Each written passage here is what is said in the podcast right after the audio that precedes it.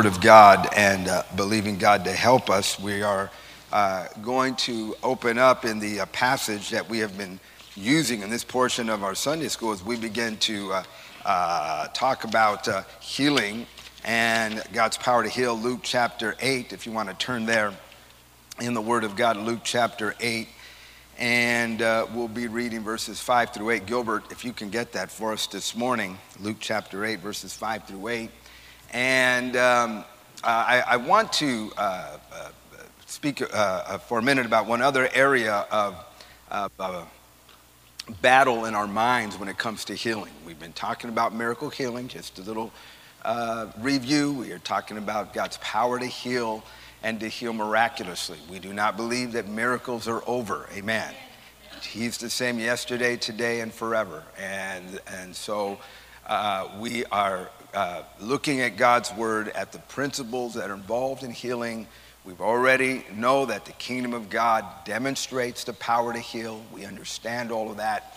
We know that as a Christian, we are not just uh, encouraged to pray for the sick, we are commanded to pray for the sick. Wherever we go, we are to be people who uh, bring the kingdom of God and all of its power, and we tell people that Jesus Christ can save them from sin he can deliver them from bondage, and He can heal their bodies. And that is what Christians do. So we turn the corner and we begin to talk then, secondly, about how even though we can read this and adhere to it in our minds, there is, uh, uh, if we're honest, an impulse of doubt that begins to challenge that. And we've been talking about the theology of unbelief or the way we can develop uh, uh, patterns of thinking, particularly doctrinally thinking, that oppose healing. You would think that uh, Christians would automatically say, hey, yeah, absolutely, let's believe God for miracles, but it's not quite that simple. That sometimes we develop uh, a way of looking at God and serving God that begins to run up against healing. And so we talked about a uh, some of those, let me just touch on them very quickly. One is sanctification through sickness, which is the belief that God does something in my life when I am sick or I'm wrestling with a long term illness, that God is working in my character, I'm becoming more like Him. Hence, uh, uh, being prayed for or healed would cause me to escape the lesson that God's trying to teach me. That God would rather have me endure this than be healed from it. And so uh, uh, somebody says, uh, uh man, I'm really sick, and well, can I pray? Well, no, I'm, I'm, trying to find out what God wants me to learn through this. And actually view healing then as some sort of uh, uh, unhealthy way of dealing with some sort of infirmity. And so we talked about that. And we, we did note that people that often say that have no problem going to the doctor to find help or relief, that that's okay, but you're not allowed to get it from God. The second one, of course, is divine determinism, which basically says that everything in life that happens is the will of God.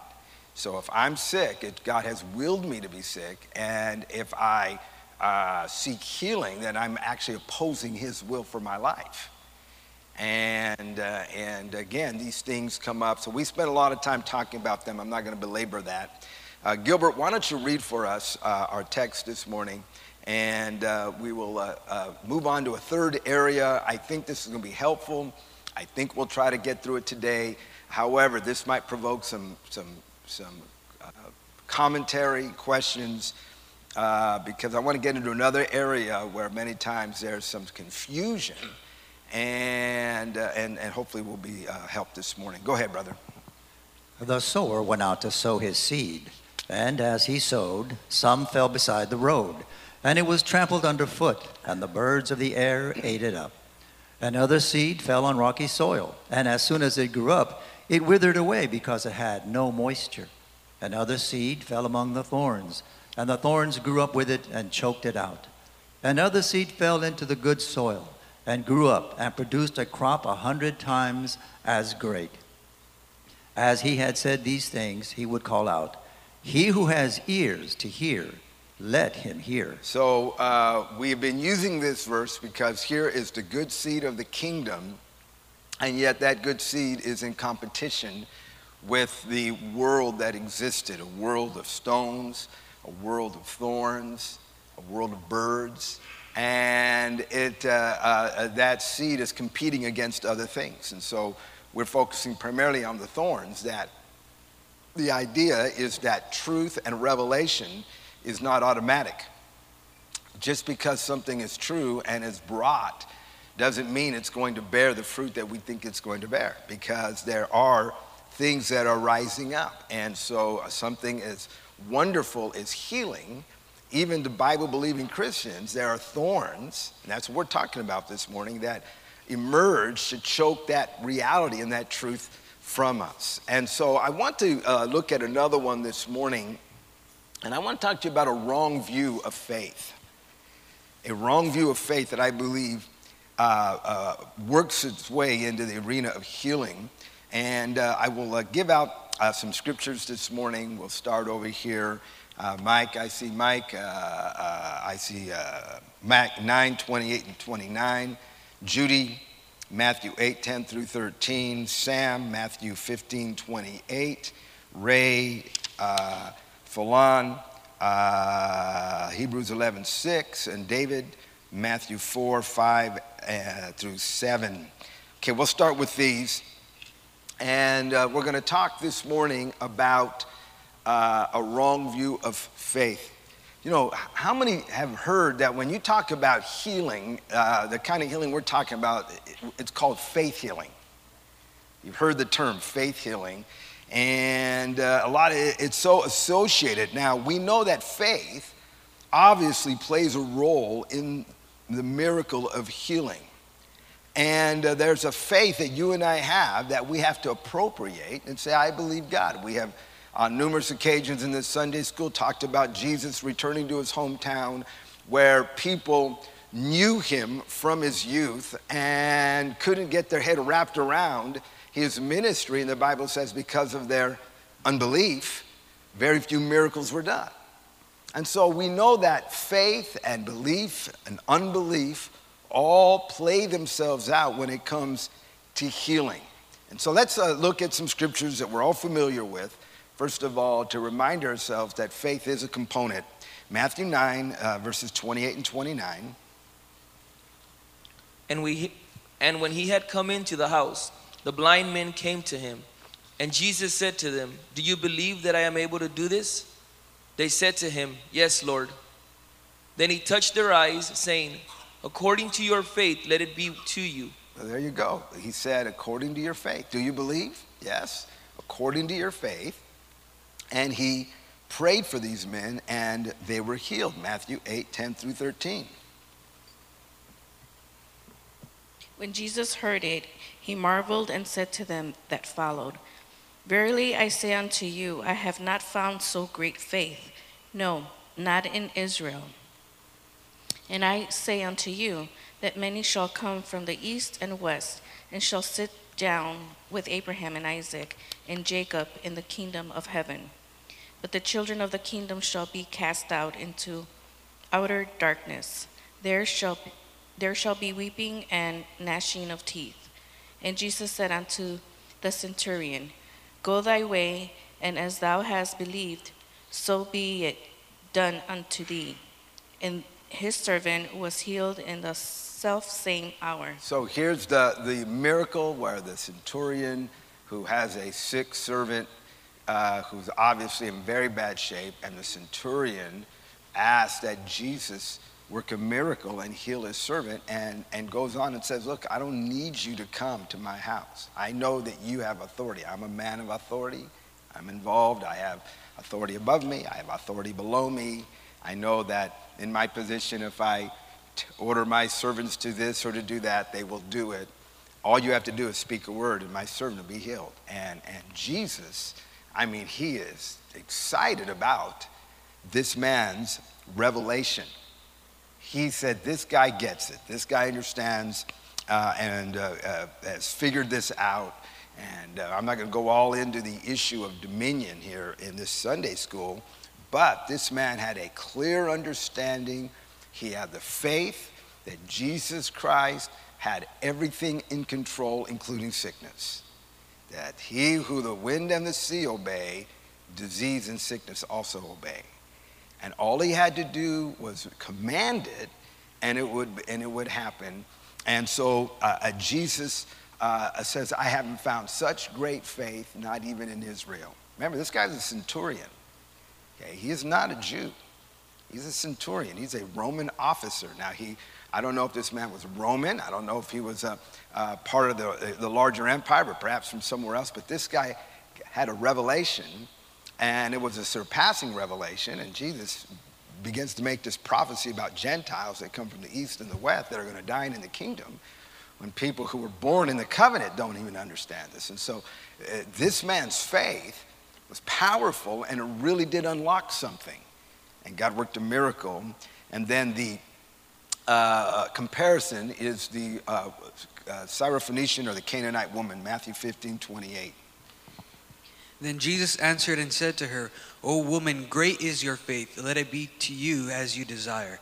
And her daughter was healed from that very hour. Now, this is the story where the woman approached Jesus pretending to be a Jew. Remember asking, Thou son of David, have mercy on me. She has a demon possessed daughter. And Jesus ignored her and then said, It's not proper to give the dogs, or, or I'm sorry, to give the children's bread to dogs. And uh, when he said that, he, she knew what he was saying. She knew that he was saying, I know you're Gentile. You're, you're, you didn't fool me. But her response for having been exposed was powerful. She says, Yes, Lord, but even the dogs eat the crumbs that are off the table. And when she said that, two things that she was doing. Number one, she's saying, I acknowledge. I acknowledge what I am. You know, let me say this morning all help from God begins when you and I acknowledge what we are. A lot of people come to church like that woman, pretending to have a relationship with God. Pretending. When people quit pretending and say, you know what, you're right, rough, rough, I'm a dog. But she also said something else. I believe you'll help dogs.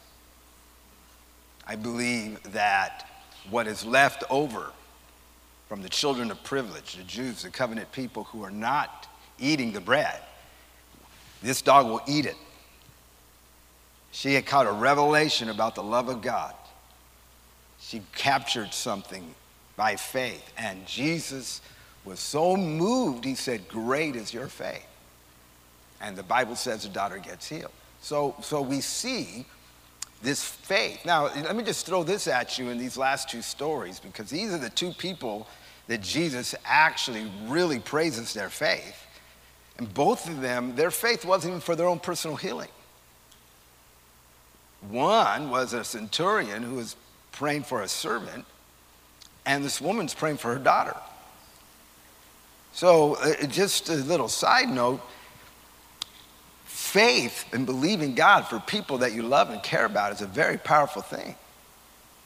You know, I find that uh, over time, you know, I talk to people, and, you know, sometimes I talk to parents who are agonizing because their children are making very bad decisions, and, and they can feel so helpless. And, and I remind them that the, the, the best thing that your child has going for them is a parent that knows how to pray. That your faith really does matter here. And uh, to not allow that to, this is the, the last thing your kid needs is for your faith to go down. What they need is, is, is right here. And, and, and so we know that faith is a, is, plays a, a very powerful role. They believe God, responded to Jesus, and God powerfully moved. And so this is a valid expression of God's miracles. But the problem, church, is that what happens after a while, we're not careful, is something that can be so potent can also be misdirected and trigger all kinds of confusion. I want to uh, read you a very tragic uh, story. Go ahead and put that up said David Gilmore told about an illness of his 15 month old son, Dustin Graham Gilmore, that began in April 1978. At first, the child came down with flu like symptoms. The Gilmores took him to their church, and the pastor prayed for him. Members of that church believed that faith alone heals any disease and that to look elsewhere for help, for example, to medical doctors, demonstrates a lack of faith in God. Gilmore and his wife followed the church's advice and simply prayed for their son. Over the next weeks, they prayed faithfully as his temperature climbed, prayed when they noticed that he no longer responded to sounds, and prayed harder when he went blind. The morning of May 15, 1978, after the pastor preached an especially rousing sermon on faith, the Gilmores went into their son's room and found his body a blue color, and still he was dead. Again, they prayed for their church, also believed that the power of prayer could raise the dead, but Dustin Graham Gilmore stayed dead. The autopsy revealed the infant died of a form of meningitis that could have been treated easily. So you hear these stories too. And so, somewhere along the line, faith got confused.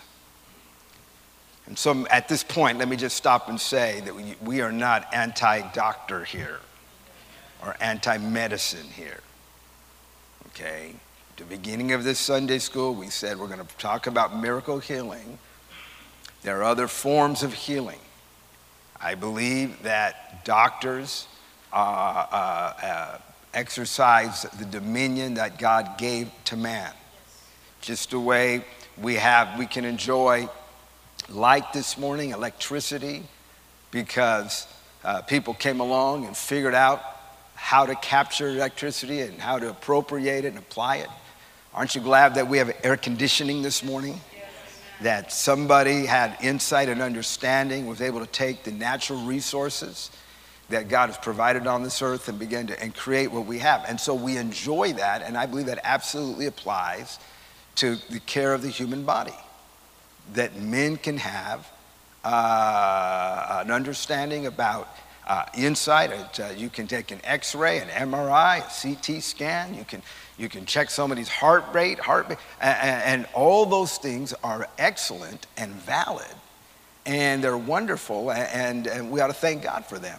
Somebody comes to me and says, Pastor, I'm thinking about becoming a medical doctor. My response is, Praise God, we need more medical doctors that are saved. We need medical doctors that believe in healing, that, that will, will, will look to God and let God help them. We don't you know, look at that. Now, uh, the danger in the West, of course, is that it's all trust in doctors. And uh, you realize that doctors, at, at their very best, are educated guessers in many, in many times, and they, they can only do so much. But the idea that, well, to, to reach out and seek medical care is somehow a lack of faith or a form of unbelief. We'll go on and, and, and add this morning that there, we are living in a new world today because we have uh, uh, medicines over the last 25 years that uh, that uh, claim not to heal bones or, or uh, organs or blood pressure, but claim to heal depression and anxiety that I deeply distrust. And have crossed the threshold into an arena that uh, up until a, few, a generation ago belonged to God, it belonged to the church and faith. And now are claimed to be cured this way. Now, in extreme situations, I have told people you need to get on drugs. I have. I'll be. I'll go on the record that you need to. If you're going to harm yourself or harm somebody else, then you need to do what you got to do. Okay. But, but uh, it's a cast. You're not supposed to keep the cast on the rest of your life.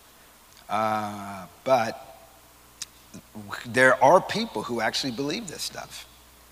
That somehow seeking medical help is unbelief and that it has to be faith and faith alone. Uh, and so then you have, of course, the response to that is stories like this uh, perpetuate. And so then here we come along and say to somebody, hey, we're going to pray for you for healing. And immediately in their mind, you guys are a bunch of kooks that don't believe in doctors or don't believe in medication. You know, the other dangerous thing about this is the idea that, well, the reason you didn't get healed is you don't have enough faith. And a subtle uh, responsibility is kind of handed over to the sick person, and this is a test of your faith. And if you don't get healed, then something's wrong with you. And so, you know, there are people that are afraid to, to pray for healing because they don't want, because they feel like this is some sort of test and I'm going to be exposed. The idea is that if I had enough faith, then we'd get that this thing would be done. And if it doesn't, if, if, I'm, if I'm not healed or my kid's not healed, then something's wrong with me. Part of the problem here is uh, uh, the end result of the hyper faith movement. You know, most of us got saved in this fellowship, and Pastor Mitchell thankfully shielded us from a lot of this stuff. But it is nevertheless out there, and there's this idea that this great faith just means great results in every area of my life, and if you're not enjoying life the way you should, then something's wrong with your faith. I uh, shared, I think, in a sermon here with this church that uh, the whole hyperfaith movement was the product of the 70s. And I remember uh, when revival broke out at Davis Monthan Air Force Base, this is where Marty Carnegie and Alvin Smith and all of these young airmen were getting saved. And we, we probably had two dozen uh, young people from the base coming. And uh, I mean, we're having flaming revival at that time in Tucson. Our church is growing by 100 people a year for years. And uh, so this group of young men, they brought a friend. This friend was in the hyper faith movement. And uh, they brought him to a service on a Wednesday night. It's packed out, filled with young people that have been radically converted. And after the service, they asked the young, the, the, their friend what he thought of the service. And his only response was if that man had faith, he wouldn't be in that wheelchair. And so the miracle that night is they didn't beat the daylights out of that guy. But there's this thing that, you know what, the problem is your faith. And you just need more faith. Let me put up this quote Hyper faith believes that all divine blessings, such as health and prosperity, are constantly and fully available to all Christians. These benefits, which are supposed to be available to every and any child of God, must be constantly appropriated provided the individual Christian knows enough and believes enough. And so uh, you will find in the Christian bookstore books like How to Get What You Want from God, Your Best Life Now. And they're, they're selling that, hey, if you just believe, then all's going to be good. And if things aren't good, it's because you don't believe. Listen to this quote I just spent $15,000 for a dog. The ring on my finger cost me $32,000. I live in an 8,000 square foot house, but I'm going to build a bigger one, one Solomon would be proud of.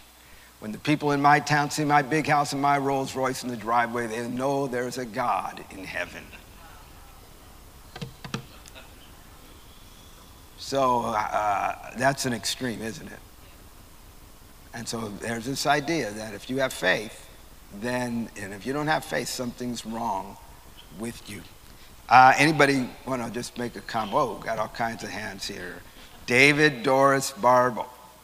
We got a lot to cover, so I ask your, com- your comments be brief.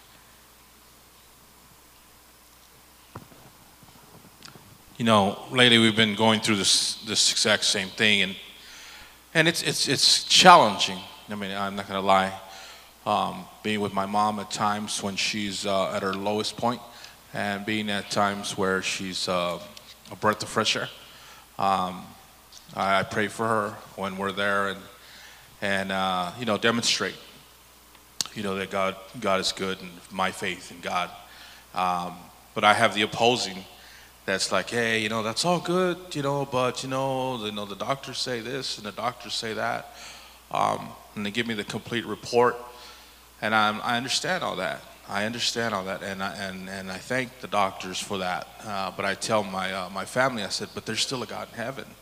And if He wants to, not if I want to, but if He wants to, do what He wants to do. And, and lately He has. I mean, there's, there's been um, where she'll, she'll be alert, she'll speak, uh, she'll walk, um, and then there's times where she won't do anything. And most of the times when she doesn't do anything is when she's back in the hospital for some, some, reason. And I wouldn't do anything either if I was in there. You know, it's just not a good environment. But I come to, I don't know if it's a question, but um, sometimes I feel like, you know, maybe this is my opportunity that she's, when she is uh, at her best and she recognizes, uh, I look at it as God giving me that opportunity to spend the time where she un, uh, recognizes. Yeah. And it's like, I'm giving you a window because pretty soon, as everyone dies, the window will not no longer be there. Yeah. I see that as a miracle. I see that because of our faith, that she can be alert when the, those that have the faith in the room or with her. Yeah. And those that are more of a doubt, it's more of a slump for her. I mean, I could be wrong. No, no, I think you're right. And we're going to get into all that in just a minute here because we're going to begin to try to balance this out. Uh, who is next here? Doris, okay. So, um, yeah, so I, I, I look at it too, the same thing is like, you know, I don't want to die. My doctor's like, Doris, I don't want you to die, you know, and, you know, I have to think of the future. Obviously, I don't know what's going to happen, you know, and stuff. So, you know, I'm going to go see an oncologist this week. You know, there's nothing that they can do, you know, so at this point in time, you know, God has to do the miracle. You know, but I'm still like, okay, God, I'm gonna go up there. I want to get prayed for. You know, I'm gonna, I'm believe God because I know that you're gonna use my life I'm like, God, there's so much I want to do. You're not done with me yet. You know what I mean? And and to be a testimony to other people that aren't saved, like at the VA. Oh my God, there are people that are like, they're hugging me like, Doris, this is for me, not you. You know, they're like, we don't want you to go. And you know, it's just it's, it's a testimony that I've been there since 2015. You know, that they've seen it. My doctor, I still, still believe God. He's going to be the first doctor in this church. We're going to get him saved. You know, and he's just blown away that you know I had the other day, um, on, uh, one of the resident doctors like, "Can I just put you in my pocket, you know, and just take you with me?" Because he's just, you know, I had Dee with me. He's just like the like your faith, you know, everything you have and stuff. So the part of me, you know, I, I, keep thinking like the part of me is like, okay, yes, I have my hands up in the air, like, come on, Lord, you know, the Spirit's willing, and then the, the, my legs are like, no, no, no, I want to stay, I want to stay, you know. So it's that spiritual, that fight, you know what I mean? And it's just like, you know, I don't want to go, Yeah. you know, but if I do, I'm going to heaven, you know. And it's like, but God, you can still do a miracle, and it has nothing to do. Like my faith is strong. I'm just gonna be strong to the very end, you know, and stuff. And so, just I guess God just used me as a testimony kind of thing and stuff. And it's like, who am I? Like, Yeah. you know. But it's like, God, I know that you saved me. I know the miracle in my life, and it's like, here I am, an instrument. You just use me. And if you want to heal me, that's up to you. I'm believing you're going to. But no matter what, I win in the end. Right. That's all that matters. Amen. Okay, very good. Doris, um, Barb. Oh my gosh, it's hard to go after that. Patricia has been in the hospital since February. There was a point where she went into septic shock, and they told us if you want to see her alive, you need to come to the hospital now. She was unresponsive and she didn't even look like herself. So we went, and um, all we could do was pray. I mean, there's nothing I could do. And uh, just comfort Rachel and Elizabeth, her sisters, and, and uh, just be there. And it was a really, really hard time. So, uh, any doctor here or medical personnel can tell you you don't come out of septic shock. It's pretty much the end. Plus, she had leukemia on top of that and an appendicitis. So, anyway, we prayed and believed God, and two hours later, she was still alive, and a day later, she was still alive, and then a week later, they decided to do an appendicitis, uh, yeah, take her appendix out, and then she had nine infections, and we were praying, and I think I've probably put that prayer request up a hundred times, if not once. She's still alive. This is June 1st. She's been in the hospital since February. Yesterday, they called us, um, well, Rachel called us, uh, they called her and said, uh, We think that Patricia will walk out of this hospital in three months, Wow. that the chemo will be over with, and um, she'll be completely healed. All the infections are gone. You know what? I don't think she has a whole lot of faith, truly, but I know there's a whole lot of people who have a whole lot of faith. And I know there's people here that are praying for her that don't even know her, have never met her, but are praying for her. And just like Doris, I believe to the very, very end that God is a God is a miracle healing God. And there is no, I mean, He gives wisdom to every doctor. And if you're called to be a doctor, then that's because God has put uh, some ability in you that I don't have to be able to understand the human body and what works and what doesn't, and be able to do surgery and all those things that just blow my mind. But that's that's God's still that's still God's hand. God's hand directs those doctors. God's hand still directs that healing. And God has taken this amount of time to heal her and draw our faith out and believe in prayer. And it's, um, and it's a miracle that she's alive. It's an absolute miracle. And so um, I just want to say, you know, it- there's a balance, but I still believe that, that three months from now, Patricia's going to walk out of that hospital. Amen. So, you know, what we're talking about is having faith in God or having faith in faith. To uh, put trust in the power of believing is dangerous. You know, if you notice, that's what the world's saying nowadays. It's just believe. And as long as you just believe and you, and, and you believe it enough, that's all that's important. Our faith is rooted in the person and the character of God revealed to us through Jesus Christ. Okay, that's it. It's not just faith, it's faith in someone. It is focused on Him. Hebrews 11, verse 6. But without faith it is impossible to please him. For he who comes to God must believe that he is, and that he is a rewarder of those who diligently, seek him. The Bible says, without faith, it is impossible to please Him. And we have to come to Him and believe that He is. This is in His character. It's all about our faith in Him. Okay, not just faith or faith in anyone. Not just, uh, I think I heard yesterday uh, uh, on a, listening on the radio and the news there, on the headlines there, they, some, some comment, uh, uh, uh, the brilliant um, theologian Alexandria Ocasio Cortez uh, said that prayer, no matter what religion, goes to the same God, you know. And, uh, and then some Christian said, well, I, no, that's not true. And of course, that becomes the big uh, story. The Bible says our faith is in Him. Okay, so it's not, well, it's him, but you know, it could be Muhammad or it could be, uh, you know, his name is above every name. Okay, and, and our faith is in him, and he is a rewarder.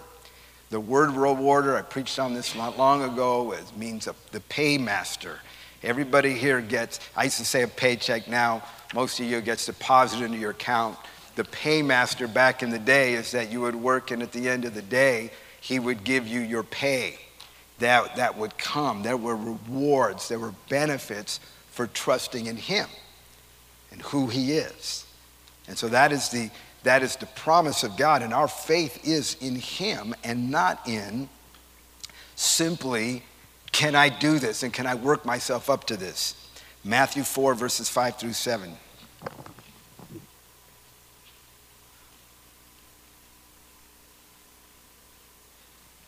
Then the devil took him up into the holy city, set him on a pinnacle of the temple, and said to him, If you are the Son of God, throw yourself down. For it is written, He shall give his angels charge over you. And in their hands they shall bear you up, lest you dash your foot against a stone. Jesus said unto him, It is written again, You shall not tempt the Lord your God. Okay, I want you to think about this for a minute because this is uh, very important for your Christian life. Um, in this story, this is the temptation of Jesus. And he has uh, turned the, uh, told him to turn the stones into bread because he'd been fasting for 40 days. He, had, uh, he is going to ask him to bow down to him and he would give him all the kingdoms of the world. You know, such powerful revelation uh, in, in those temptations and how they work. What, I'm just going to throw this in because I get to in Sunday school. And that is uh, listen, if you're a young person here, you're young. I'm going to tell you that you are going to go experience the temptation that I will give you this world if you will bow down and worship me. I think that um, young people today do not realize. They read this story and they don't think and they don't understand. You say, you know, if you knew how, I'm about to go into boot camp next week, how many of those kids are actively considering whether or not they're going to serve God or go into the world? They want to be a success. They want to have money. They want to have fame. They're going to be. They think they're going to be rap stars and actors and actresses and and uh, celebrities and all this stuff. And and they don't know all that is happening is bow down. If you'll bow down, if you don't serve God, and serving God is what's holding you back. That's all. That's all he's saying to Jesus. He is saying you could have all the stuff the world promises, but your service and your obedience to the Father is holding you back. Anyway, that's just a little side note. Our focus, though, is this interesting temptation where he takes them to Jerusalem, to the top of the temple, and quotes Psalms 91 if you are the Son of God, throw yourself down, for it is written, He shall give His angels charge over you, and in their hands they shall bear you up, lest you dash your foot against a stone. That's Psalms 91. And so, what is happening right here is that Satan is using two very important features or facets of, the, of, of serving God our faith and the Word of God as a form of temptation. Okay? How many here ever were in judo? Most people weren't in judo, they were in karate, and, uh, or they were into chai tea. But uh, they, you know, I don't know everything about judo. This is the only thing I've heard. And that what, what judo does is judo uses the opponent's strength against him. Judo basically says, run at me, and then I, I will use your own momentum against you that every time you, the opponent, does anything, if he throws a punch, if he runs, if he, everything is judo is don't use your strength, use his strength. Anybody here can affirm that, or you say, I don't have it, it's going to take a Cliff, okay, is that right, Cliff, or not? Somebody give that man a microphone, okay. It is, but it's also almost in every other type of art, martial art. Really? Is that you're not the aggressor. You don't attack. You wait for that person to attack. And you, you utilize his momentum to defeat him. Okay, all right. So, so this is spiritual judo because it shares these two qualities, and they are the qualities of faith and trust and the Word of God. And so he gets Jesus up there, and basically, this is a dare if you believe God, if you're, you know, you're going to do all this, then just jump off the temple. I mean, doesn't it say that he will catch you lest you dash your foot against a stone? And, and so, right here is taking two legitimate truths, but obviously there's a satanic, satanic twist that's behind it. And the Lord Jesus sees it exactly for what it is. He says, This is a temptation. You're just, this is a temptation. This is a demonic temptation. And saw right through it. But I read that and I think about that story that we read of this family who would not get medical care for their children because they, quote, had faith. And you can see that this lie works in people. And that is that somehow, and, and they'll, they, will, they will say, well, doesn't the Bible say? And they'll quote some scripture and that one as opposed to all the other. And, and well, no, this is, what, this is what the Bible says. And I'm just having faith and believing God. And, you know, I, I don't know if you ever experienced this where you're talking to somebody and they're, they have, they, they're using their faith or some scripture, but, but the fruit and the direction of their choices is totally wrong. And, and, and when you begin to try to counter, then they're looking at you like, you tell me not to believe the Bible? Or I'm just believing God. I'm just trusting God. You're, you're, you're, you know, you're trying to pour water on my fire. You're a wet blanket. Anybody here identify with this? Using, you know, Satan is there quoting scripture and just saying, hey, just believe God. Bridget, I see your hand there.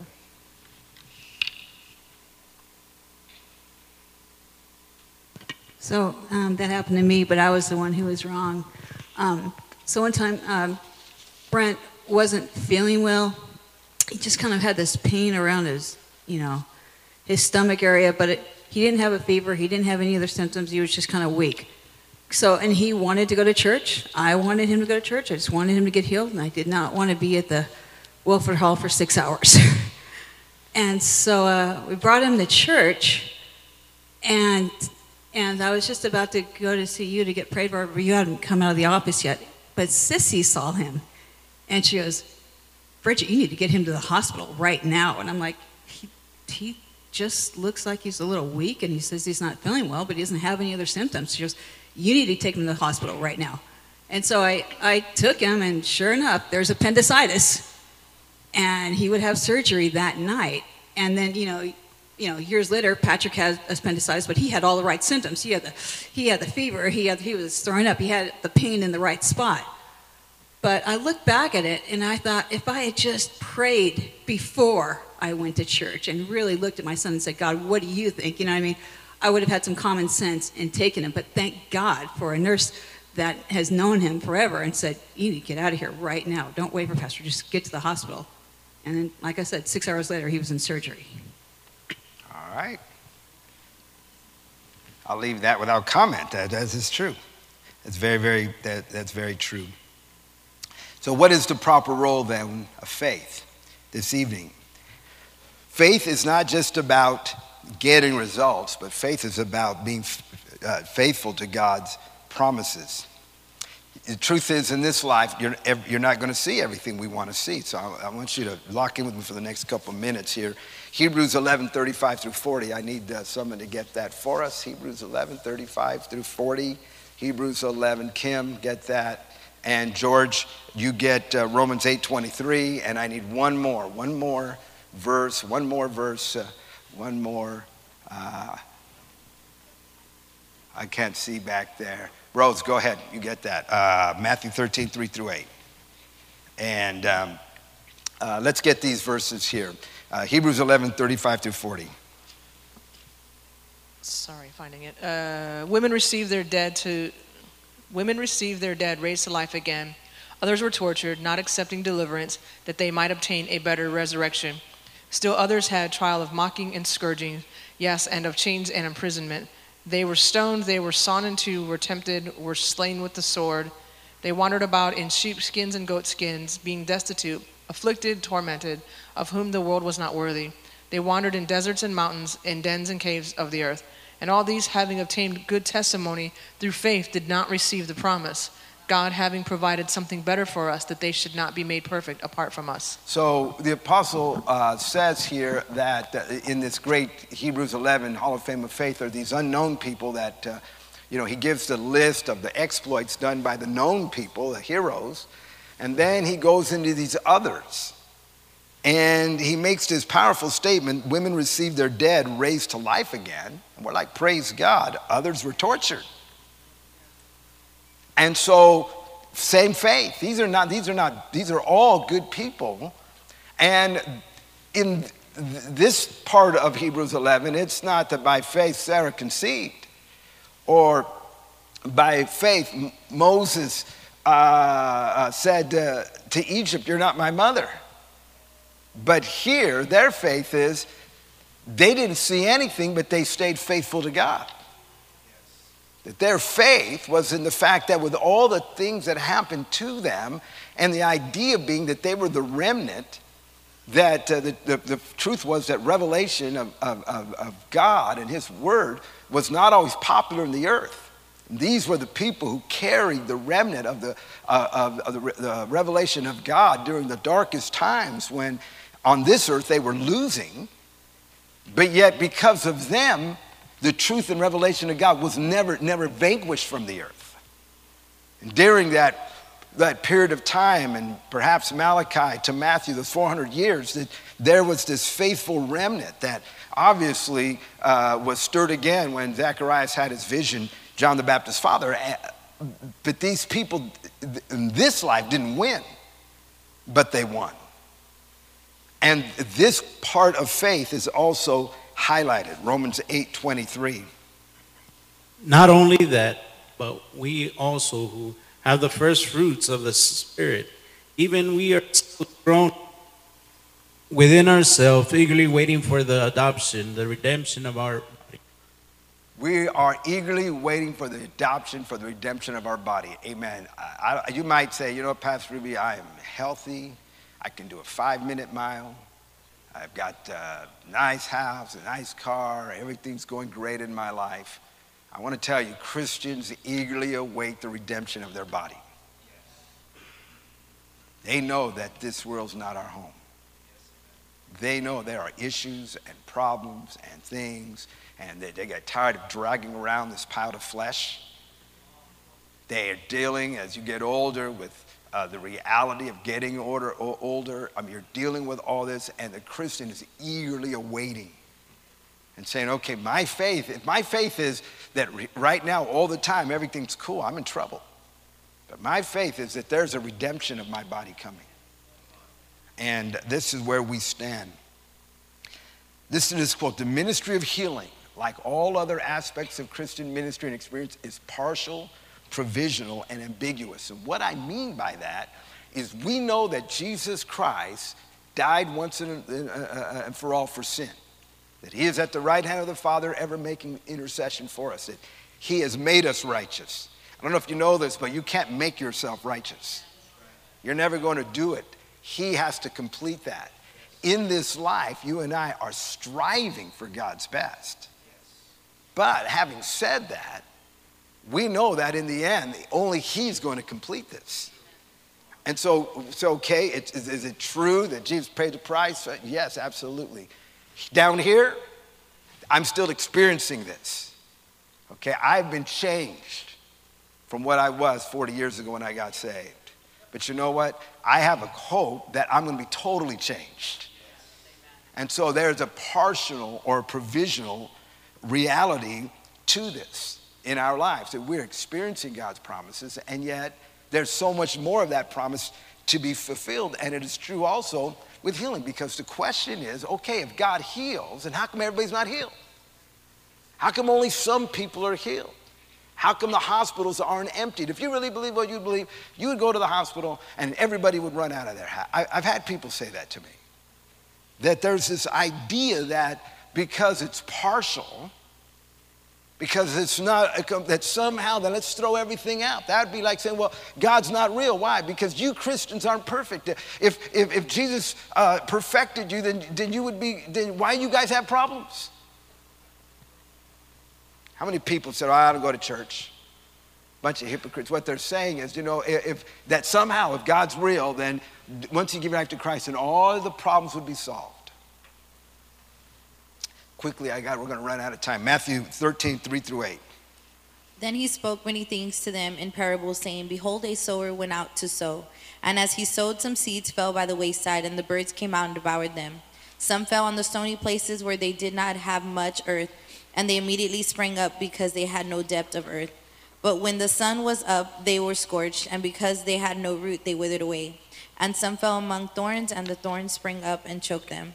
But others fell on good ground and yielded a crop, some a hundredfold, some sixty, some thirty. So here is good seed, and as I said at the beginning, that it is competing against this world. Hence, there is a provisional outcome. It's not certain and it's not 100% successful. It is there, but in the world that we live in, that good seed has different outcomes. That is true when we pray for the sick. There are so many factors that are involved, but to somehow say, if we only receive, uh, uh, uh, you know, I didn't do the math, but I think there are four uh, types of ground. Let's assume all equal amounts of seed was planted in each ground, which wouldn't have been the case. And then out of those four grounds, uh, the, only one of them yields. And then out of the yield, only, uh, uh, you know, some are as low as 40%. You know, you do the math, you'll find that it's not a lot. But it does not mean that the seed isn't real. It's the world that you and I live in right now, that you and I are contending for. Okay, I'm gonna have to stop right here. We have a quick little video, it only takes a second. Back in our second Bible conference in 1996, uh, uh, Tony and Pam Washington were pioneering in Corpus Christi, Texas, and their daughter Joanne, who was just about 10 or 12, 13, something like that, huh? 15, uh, had lost the ability to walk. She was confined to a wheelchair, came to the Bible conference, and this was the first conference Pastor Mitchell preached here. And so go ahead and show that video here. Turn out the light. And uh, kill, kill these stage lights here. There's no audio, by the way. Whoops.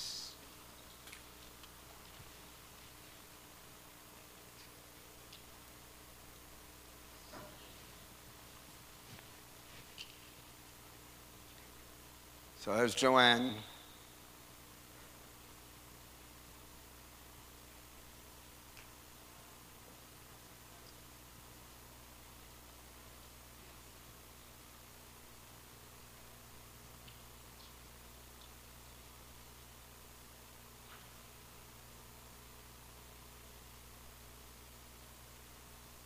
All right, praise God. Okay, that's wonderful, isn't that? I know some of you are just looking about how young everybody looks in the picture. Okay, we have a couple minutes. Joanne, give her the microphone. And so we like to conclude every with different uh, miracles of healing. And so, go ahead. I guess I should stand up. Um, so, what you don't hear is when Pastor Mitchell was praying for me, he specifically told me to um, pray against self pity. Um, and that always stuck out in my mind as I got older because I was always just like self pity. So, growing up, I was the kid that always had to go to the nurse. I was always sick. There's always something wrong with me. Um, and my parents got saved when I was almost seven. So there was just things that had happened to me before they got saved that I, my way of dealing with it was I was always sick. There's always something wrong with me. And so this began to manifest in my body as I got older. Um, and I started actually having to go to the hospital for different things. I got pneumonia really bad. Um, and then my parents got sent out. I didn't, I was, I was a teenager. I didn't want to go. Um, so once again, I'm always sick. There's always something wrong with me. So I started getting headaches, and um, I told my mom I'm having headaches. Looking back, they probably weren't as bad as I was trying to make them out to be, but I was 15. Um, so my mom took me to the hospital, and they were trying to figure out why I was getting these headaches, and they did a lumbar puncture or a spinal tap. I don't know what you want to call it. Um, they did one um, that night when I went to the hospital. Came back the next day and told me that they were going to have to do a lumbar puncture again. And I didn't enjoy the first one, so I wasn't too enthusiastic. Um, so they went into the lumbar puncture, and when they were doing this puncture, the doctor struck a nerve. So I remember just my entire like left side just I don't know, would feel like an electric shock. Um, and I would just remember telling the doctor, like, you hit something, you hit something, and he's trying to convince me he didn't hit anything. Um, and I was like, no, he did. So when I went home, they got my spinal fluid and all that fun stuff, and they came back and said, you have a sinus infection. Don't know how those two connected, but okay. So I went home, and my leg started giving out, and it started to get worse, and it started to get worse. And I started, I miss, was missing school, and we came to conference that October, and I, my leg by that time, it was, it was just done. And so Pastor Mitchell prayed for me, and nothing happened the first time. Um, so then that's when he said, I want you to repeat after me. Um, and he said, I want you to pray against the spirit of self pity. And I was just like, I pray against the spirit of self pity. And I was just so, I mean, I was embarrassed at the time. I was 15, and I was just thinking, like, this is just because I was feeling sorry for myself. But um, looking back, I started to realize, like, how me chronically being sick as a kid was because I was not dealing with things correctly. And I was 15, so I mean, I guess I, I didn't think, like, okay, this is because I want my parents' attention or I'm dealing with stuff the wrong way. I need to deal with this correctly. Um, but when he dealt with that, it broke something in my life. For me, it broke um, that, you know, there had to be something wrong with me in order for me to function. Um, he dealt with something that was really strong inside of me. And, and from then on, I, I mean, I wasn't always in the nurse's office and I wasn't always in a hospital and I wasn't always sick. Um, he really healed, I mean, something was healed inside me that went beyond my leg. Hallelujah. Praise God. Amen. Let's all stand. We're going to conclude. I'm going to lead you in a prayer this morning and believe God if you need a miracle of healing. But let's take what our sister just said. I want you to say, Father, in the name of Jesus, I ask you right now. Heal my body. I break the curse of self pity. I trust you that you are good. By the blood of Jesus, I'm free.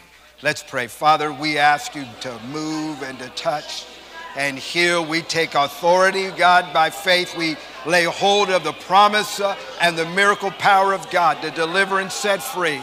We thank you for this. In Jesus' name, amen. Praise the Lord. Lord bless you. We'll pick up in a few minutes.